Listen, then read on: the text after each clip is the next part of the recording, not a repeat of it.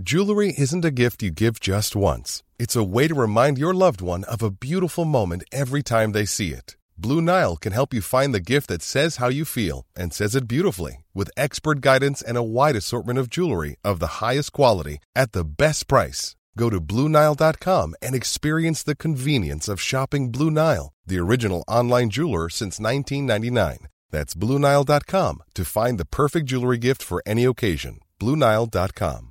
One size fits all seems like a good idea for clothes until you try them on. Same goes for healthcare. That's why United Healthcare offers flexible, budget friendly coverage for medical, vision, dental, and more. Learn more at uh1.com.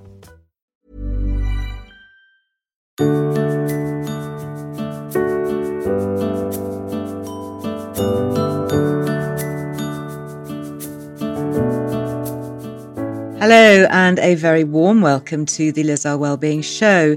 Now, we know that strong and healthy relationships with the people we love, whether it be our partner, our family, our friends, or colleagues, have a huge impact on our well-being. As John Donne once said, no man, or woman for that matter, is an island. And I couldn't agree more. We depend on each other and we can't go that journey alone.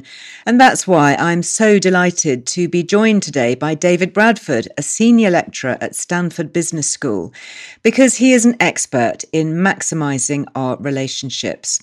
The research on this topic prompted a burning question What does it take to achieve high performance? And all the evidence pointed back to strong relationships. Not only do they improve our well being and our health, but it seems strong relationships also help us achieve our goals in life. Now, today, David and his partner teach a much loved interpersonal dynamics module at Stanford Business School, a module that's become fondly known by the students as the Touchy Feely course. And it's consistently one of the school's most popular offerings. And it teaches students to forge strong connections and become better managers of people. But more than that, David and Carol, in their research, hope to prepare the students for fruitful and fulfilled friendships and relationships for the rest of their lives. We have just had a very enlightening chat about their new book, Connect Building Exceptional Relationships with Family, Friends, and Colleagues. There is so much that we can learn from David, so I do hope that we will all leave today's show inspired to renew and revitalize our most important relationships. I know that I did. And don't forget, if you'd like to watch our chat today, the video podcast is available on YouTube. And as always, I am really looking forward to hearing your thoughts on Instagram after the show. So without further ado, let's hear it from the man himself, David Bradford. So, David, a really warm welcome onto my podcast here. I know that we're going to have the most fascinating chat. You have just done so much and have so much life experience, and putting it into a new book is just so very timely, isn't it? Talking about relationships now. It really is. Yes, we need it more than ever. Absolutely. Can you tell us a little bit about what led you to the study of psychology when you were younger? I was always interested in that. And um, so I did my undergraduate in psychology and sociology, and my uh, I, I, was always interested in how people work together and don't work together. So the focus has been and small group and uh, the problems we have and the opportunities. Yeah, and you were specifically studying relationships. Yes, yes, and part of the training I had was in small group behavior, which was the source of the uh, Stanford uh, interpersonal dynamics course. Yeah, now that is fascinating. I, I, want to quiz you about that because your course at Stanford is just so, so popular and it's been nicknamed the Touchy Feely course, which I think is amazing. uh, named by the students, of course, not by the administration. Yes, it's a very popular course. Uh, 85% of the students sign up for it. It's an elective. But what's most wow. is the effect of the students that they define the experience as uh, life changing, transformational, and also rewarding are comments by alumni. One always wonders whether any of the material sticks. And we hear alumni say, I use this all the time. It helps me in my job, or it helps me in my marriage, or relation with my kids. So it seems to have a wide application and a lasting application.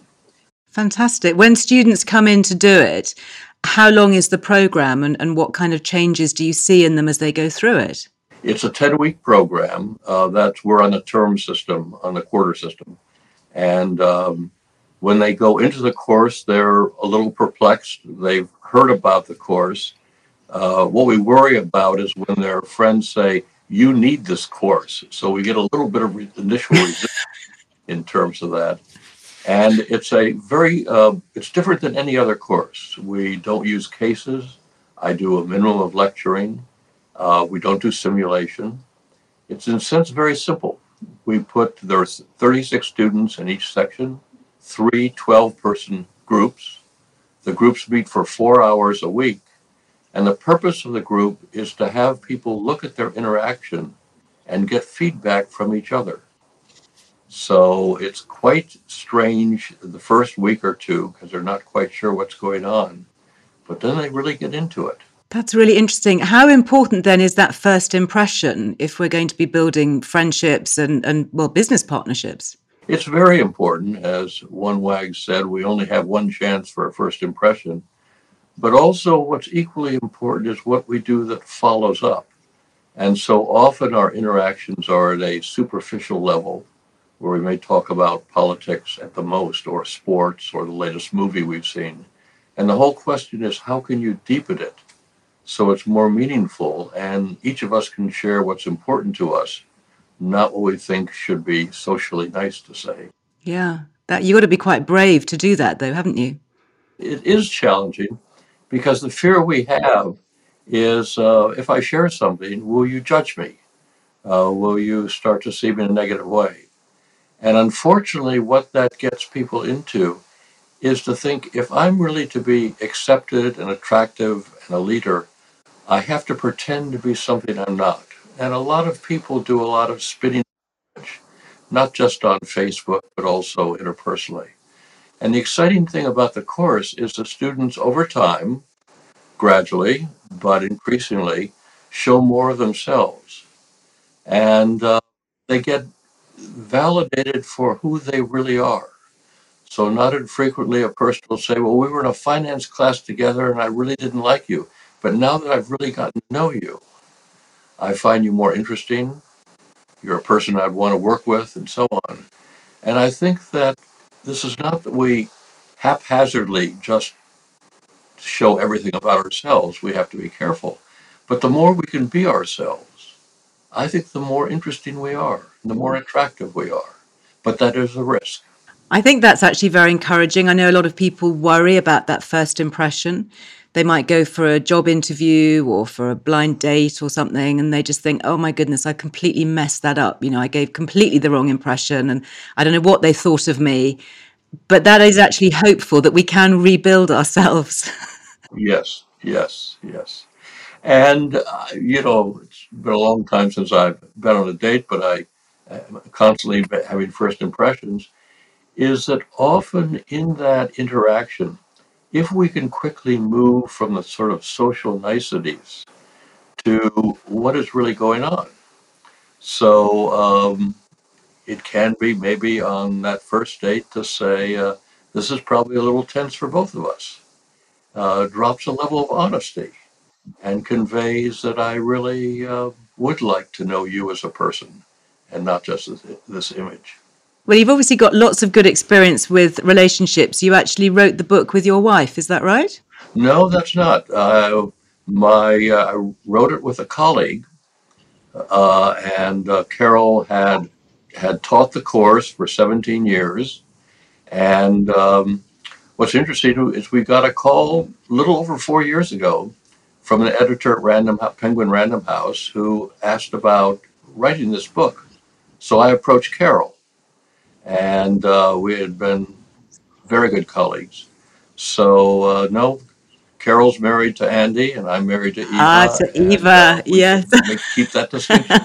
Forgive me, but you're clearly an expert in managing good long-term relationships what kind of habits do you think tend to get in the way of building healthy relationships? What what what goes wrong so often? Well, I think there's a there's there's, there's many things, of course, and um, It varies with the individual.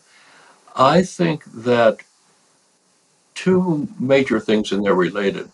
One is we tend to avoid conflict. We tend to avoid difficulties and we hope it goes away, but it often doesn't go away. But even more than that, what I find and happens in this course, and has happened certainly with Eva and myself, that the more we can face it with the goal not of attacking and blaming the other, but of seeing this as there's something wrong we need to work on. So, can we face a difficulty and can we persist? It's, it's not something that is easy to, to go through. So, for example, we, we use the analogy of you want to cross a stream and it's sort of muddy, and you want to get to the other bank. You want to get to the end of a to a good relationship, and you carefully walk the rocks to not get mud on your boots. But the rocks run out, and you're faced with: Do I persist and wade through the mud to get to the upper shore, or do I turn around? And so often we turn around and we say, well, we just agree to disagree. That doesn't resolve anything. Or we push it under the rug. And it's a messy process. But can we persist with the goal of let's make this better?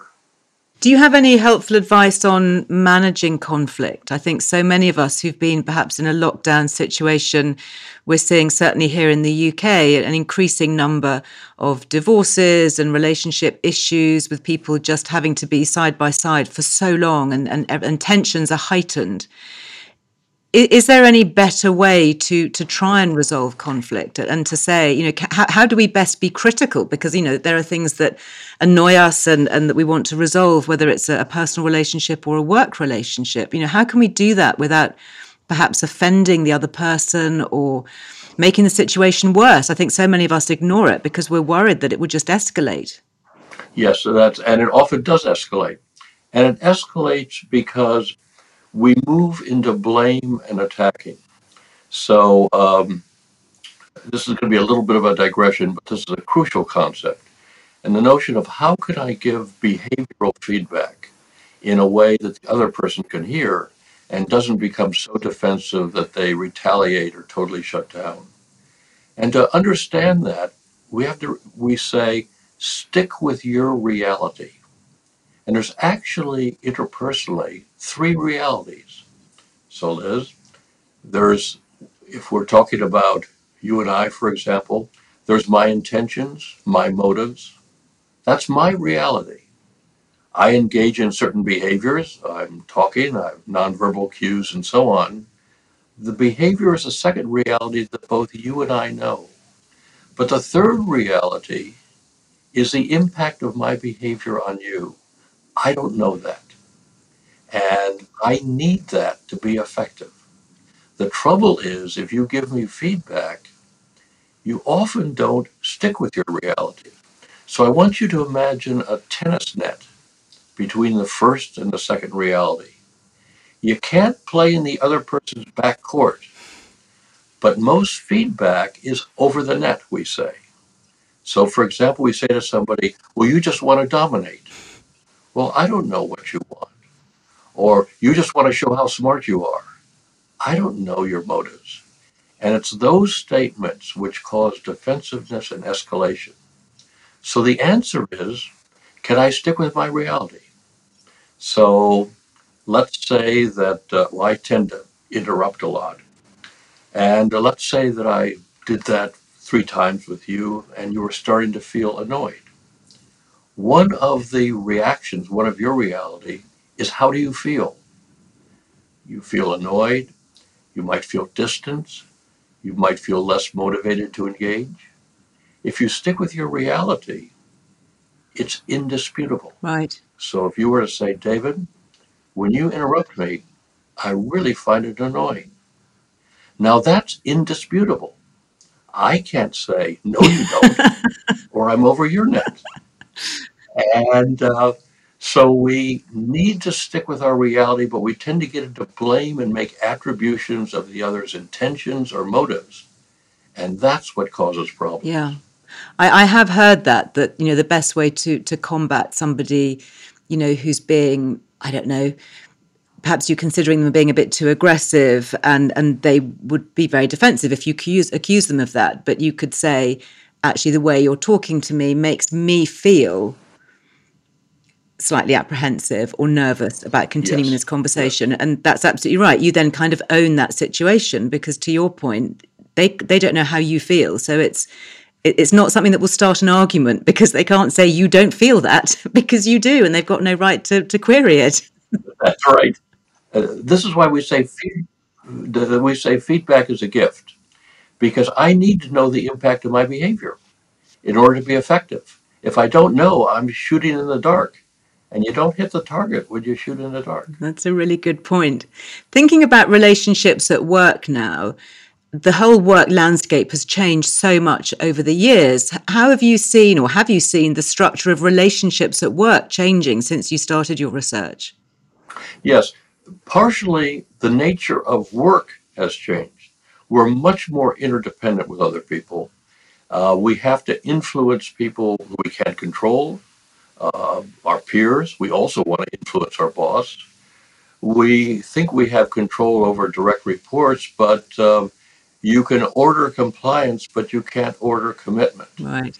And so relationships are really crucial, not with everybody in the organization, but with those that we're interdependent with.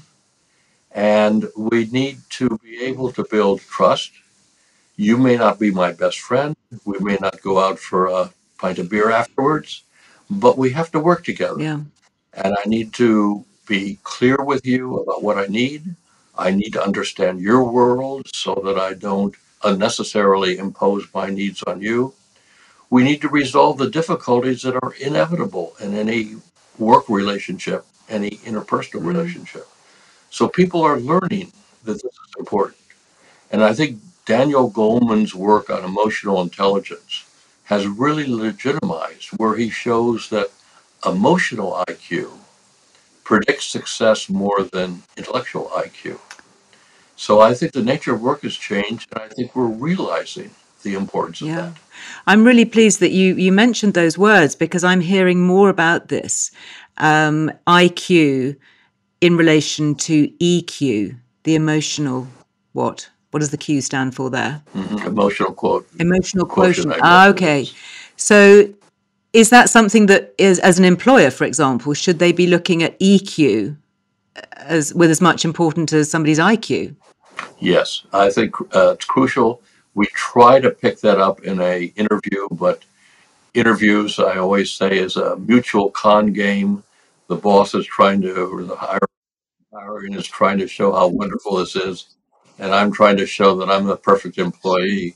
So it's hard to get into how we really are. Mm. But can we pick up cues about do they have the interpersonal skills?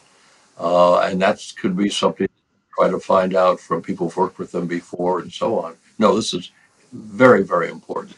And and what we tend to do is we tend to focus too much on their technical knowledge, which is important, but that often doesn't differentiate applicants. Yeah. No, I remember talking to a senior um, recruitment person, uh, and they were saying that they don't really look so much at somebody's technical expertise and qualifications. They look at how they think.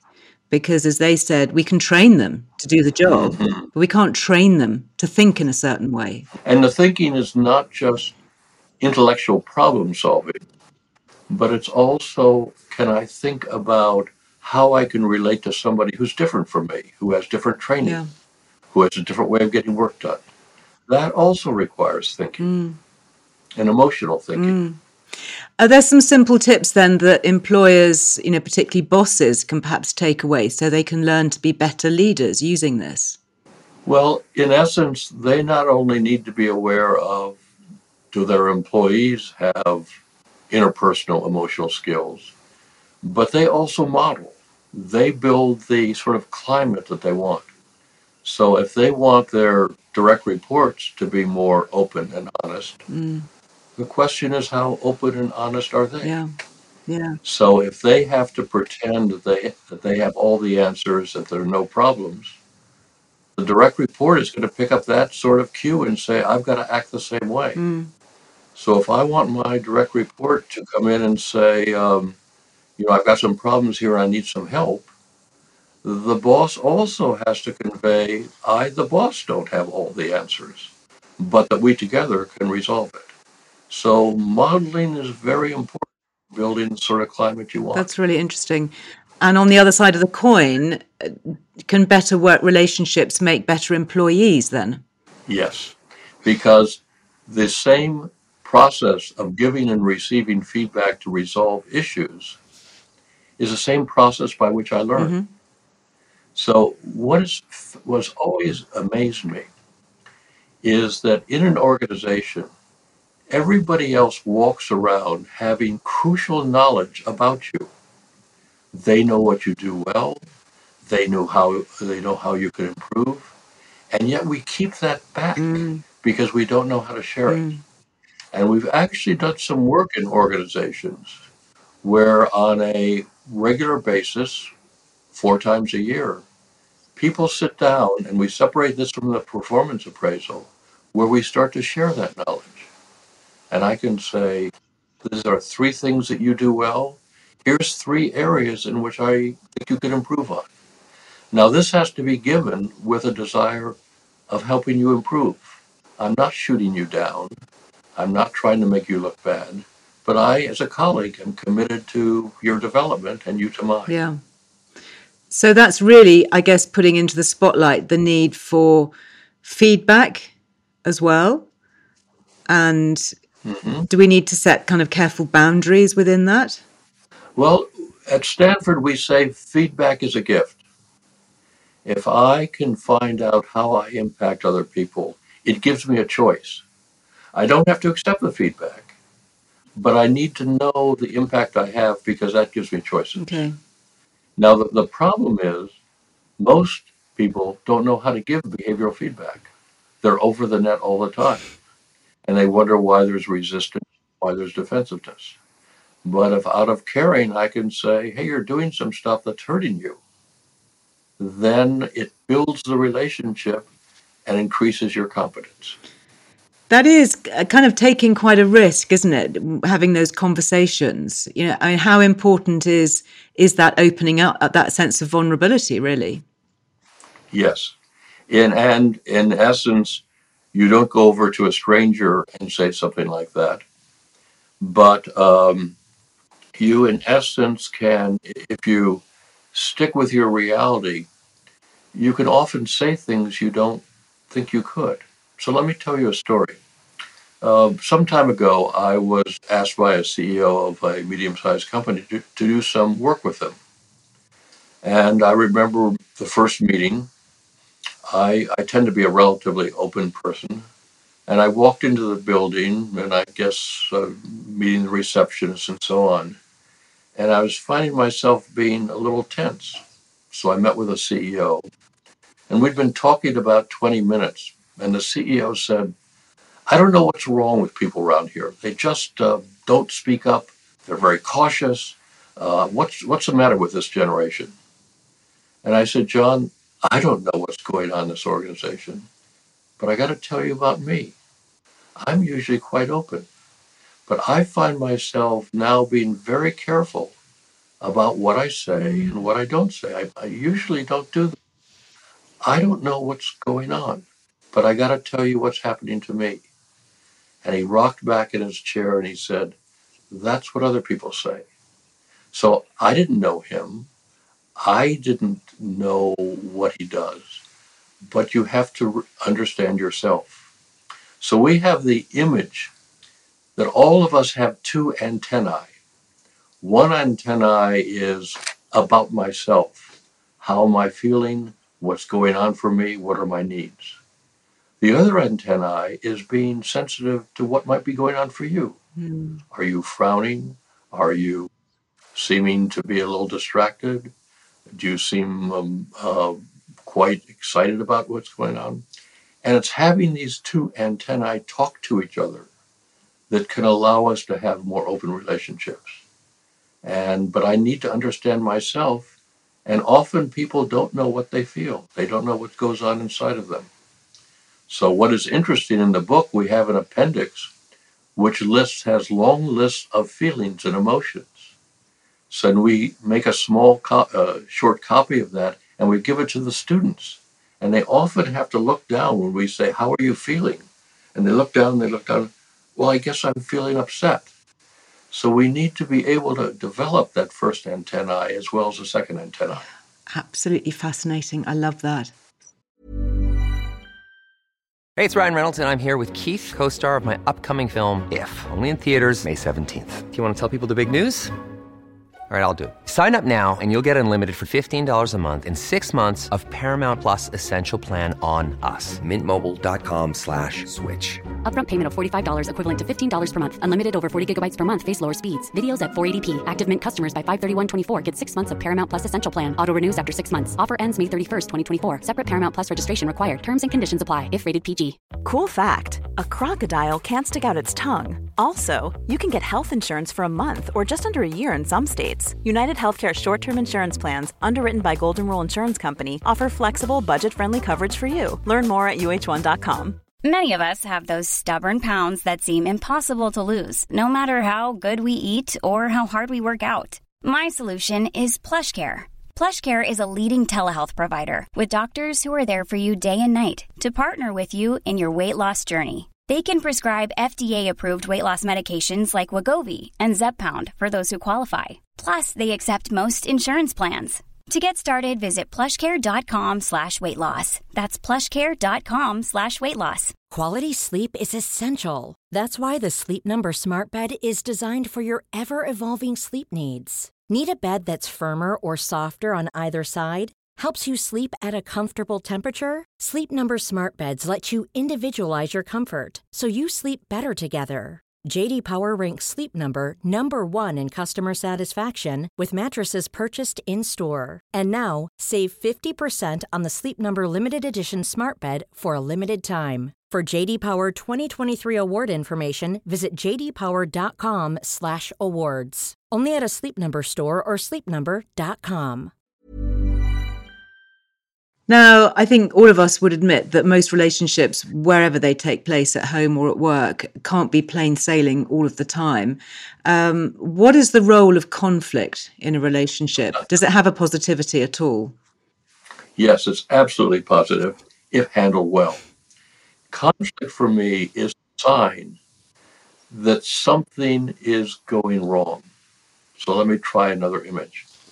Uh, let's assume that you drive to work your goal is to get from home to work. But as you drive along, the steering's a little loose. The brakes don't seem to quite catch quite as well, and the wheels seem to swerve a little bit.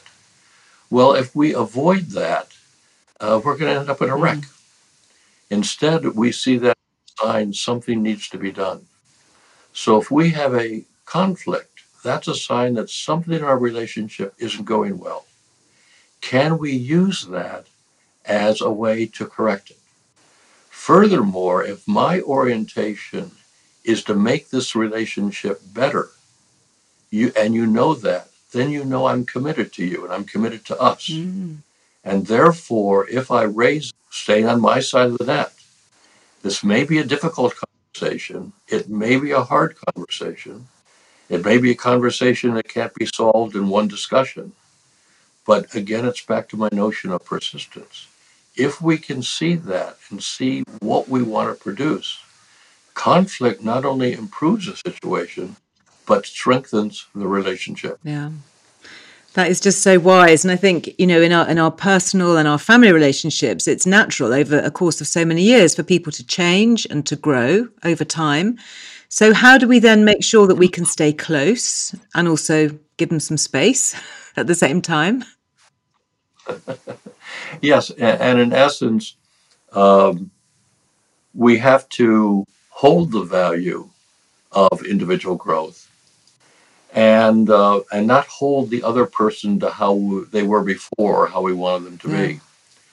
Such growth, in a sense, does strain the relationship, mm. but can we use to explore? Can I say to Eva, my wife, um, what's going on here? And she may say, um, David, you tend to want to have the answers. We got to talk about this.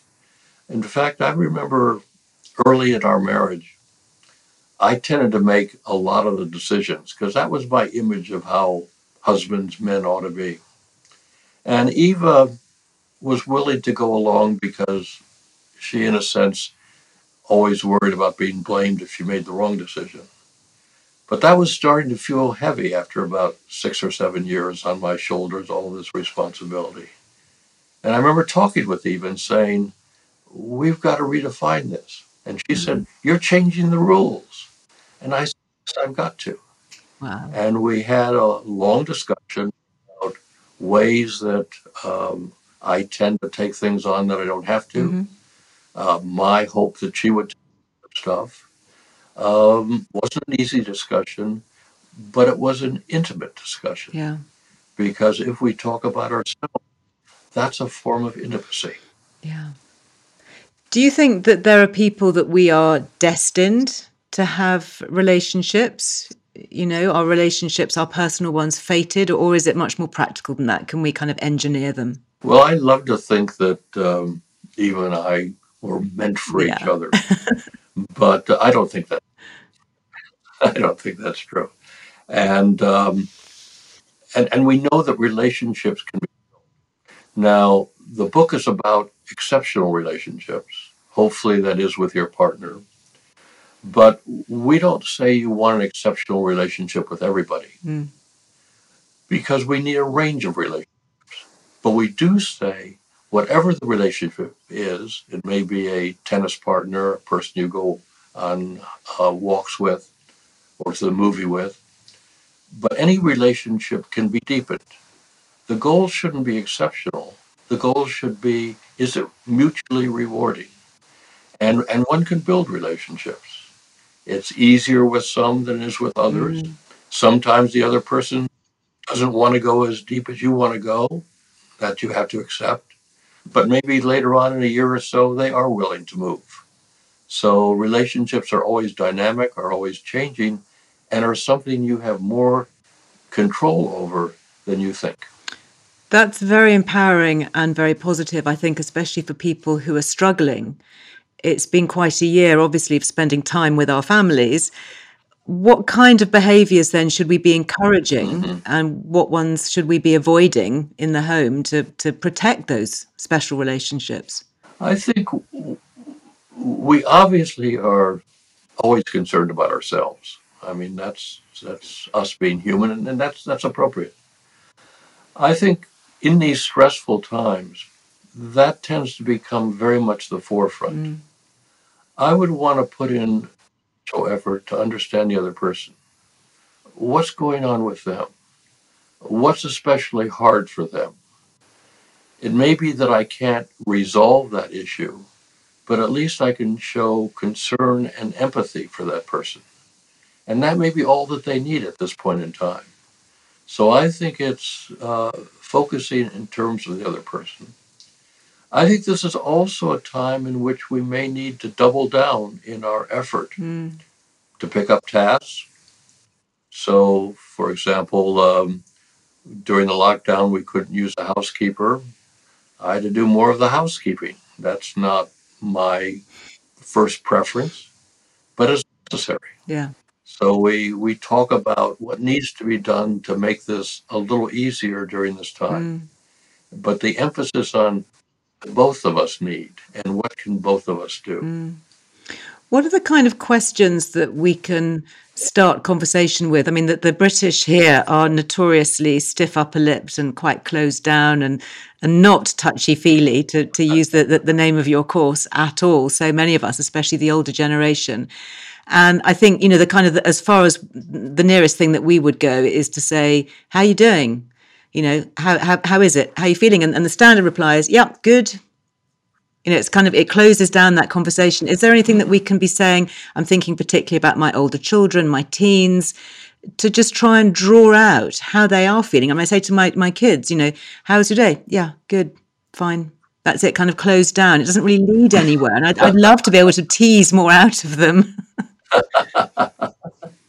Well, um, that's a wonderful question, and a, uh, as with many of yours, nicely complicated. Um, I think one of the questions, let's hold the children aside Okay. for a minute and let's talk about friends. I think one of the questions is to what extent do we dis- disclose? Do we also say, yes, I'm fine, that's okay? Yeah, sure. Or do we Guilty. say, uh, I'm really feeling stressed. I wonder if you are too. The other thing is, is to what extent do we really hear the other? So I actually have a uh, cousin who lives near Saffron Walden in the UK.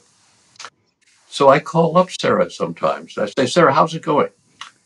It's going okay. Yep. Well, the words say okay.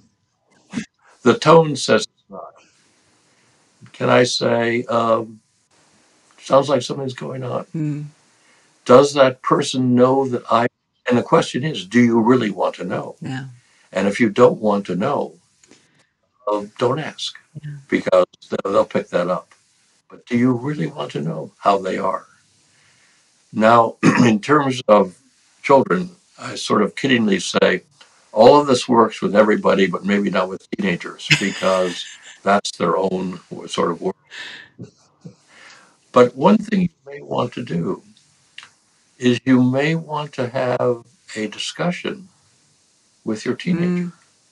And you may want to say, this is what I, I want, but I'm also concerned about imposing on you and being intrusive and taking away your privacy.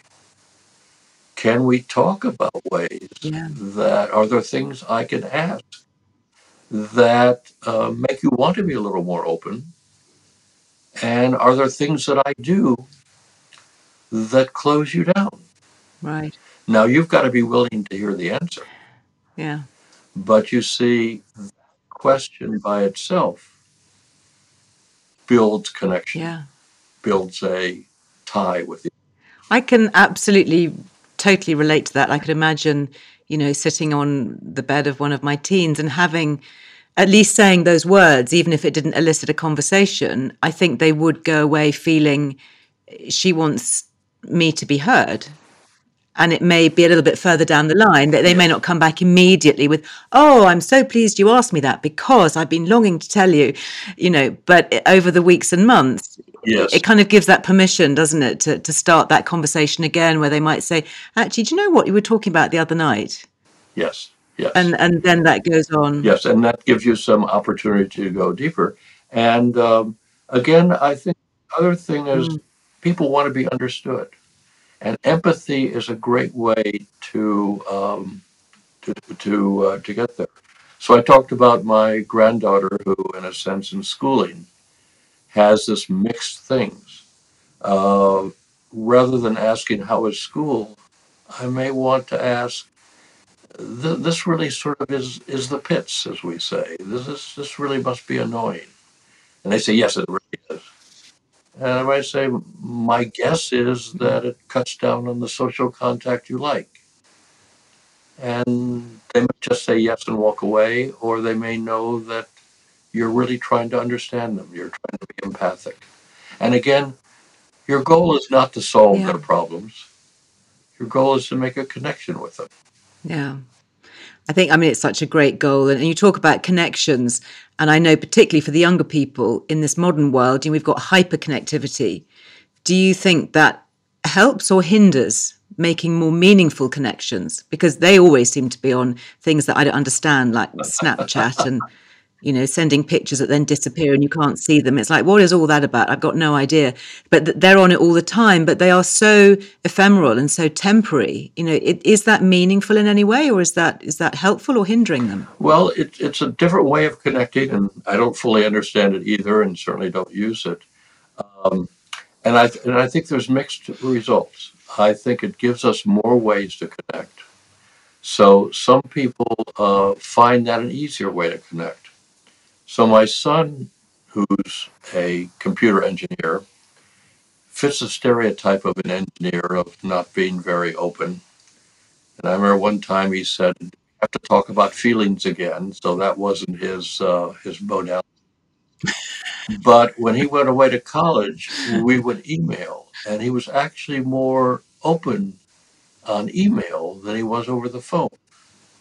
So for some people, one modality Mm. works better than the other. Now, one of the troubles with media, particularly Facebook and so on, is that our goal to present this wonderful image can be very discouraging for others. And I think there's some research to show that people who are on Facebook a lot tend to be depressed because everybody looks happier and having a better Mm. time than they are, uh, even though that's Yeah. a presented image. So I think it's a mixed thing. And the question is, are kids learning how to relate when they're face to face or whatever modality works for them to be more personal? I mean, you've been researching this topic for a long time now. I mean, you are one of the leading experts. Is there anything new that you learned while writing the book? Well, I have to confess that not infrequently when Eve and I get a little bit into a spit, she says, You teach this stuff. Why don't you practice it?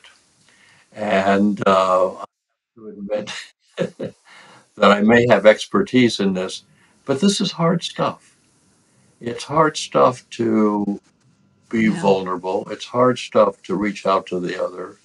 It's hard sometimes to say, I'm sorry, I really screwed up.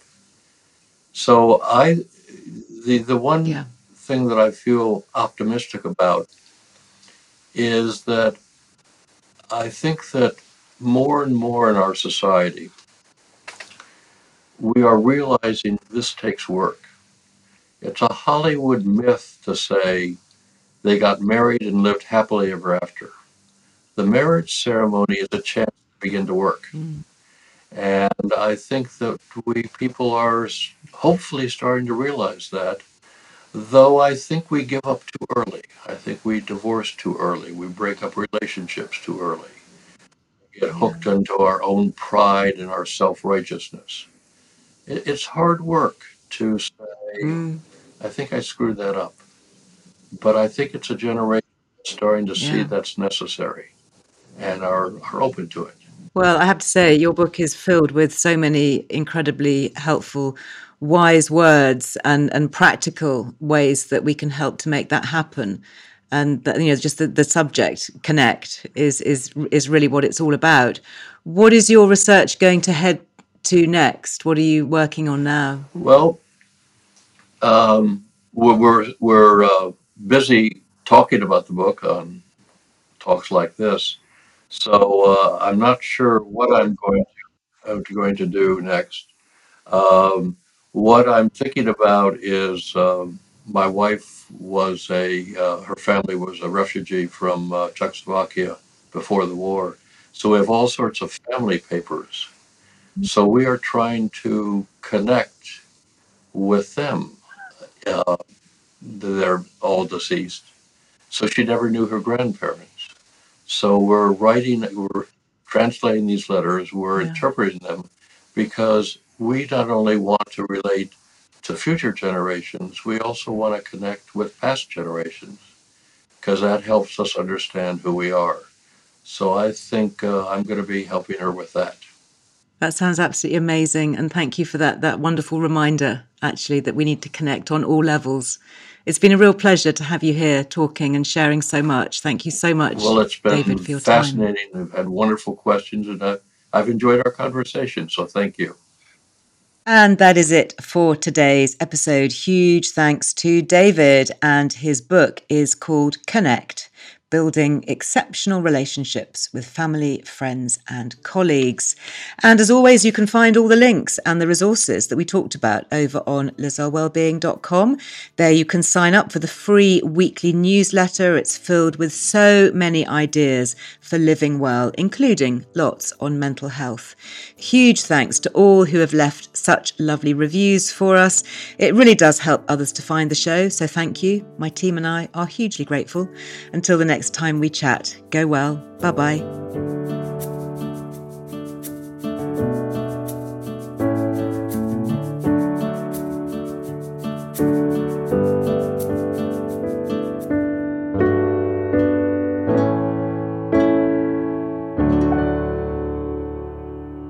Liz Earle Wellbeing Show is presented by me, Liz Earle, with production by Amaryllis Earle and Harry Trevithick at Heart Dialogue, with thanks to my producer, Ellie Smith, and guest booker, Millie de la Morinière.